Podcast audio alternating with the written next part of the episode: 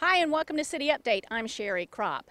Well, back in June, we told you an exciting story about the Cape Fear River Trail being expanded. And today, my guest is Shauna Haslam. She's with the Public Services Department of the city, and she's going to tell us about the progress that's been made on this project. Hi, Shauna, how are you? Good, how are you?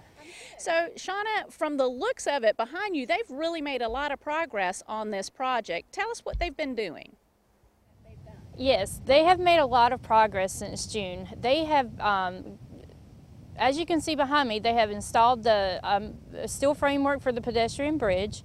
They have um, mobilized the um, wooden, they've mobilized to be able to install the wooden planks for the boardwalk.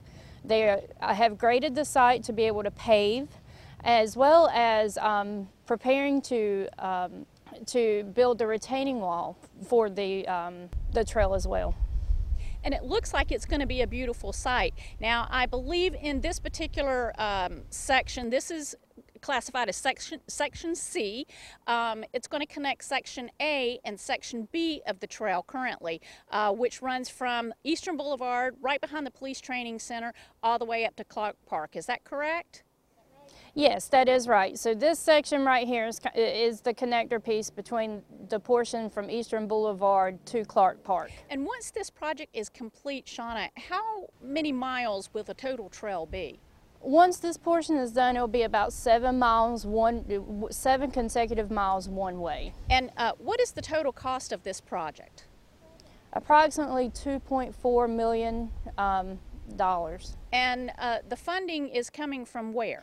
So the funding for this project is actually split between three different funding sources. You have funding coming from the city's general fund, from the state, and from federal monies as well. And Shauna, talk about uh, the next stage of the project. What happens next?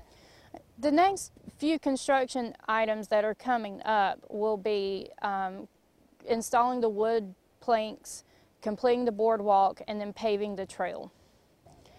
We're aiming for June of 2021 for the completion of the project. Well, I'm excited to see the project moving along so quickly, and I'm really looking forward to the completion date in June. I will definitely be out here on the trail. Thanks so much for being our guest today, Shauna, and thank you for watching this City Update. We'll see you next time.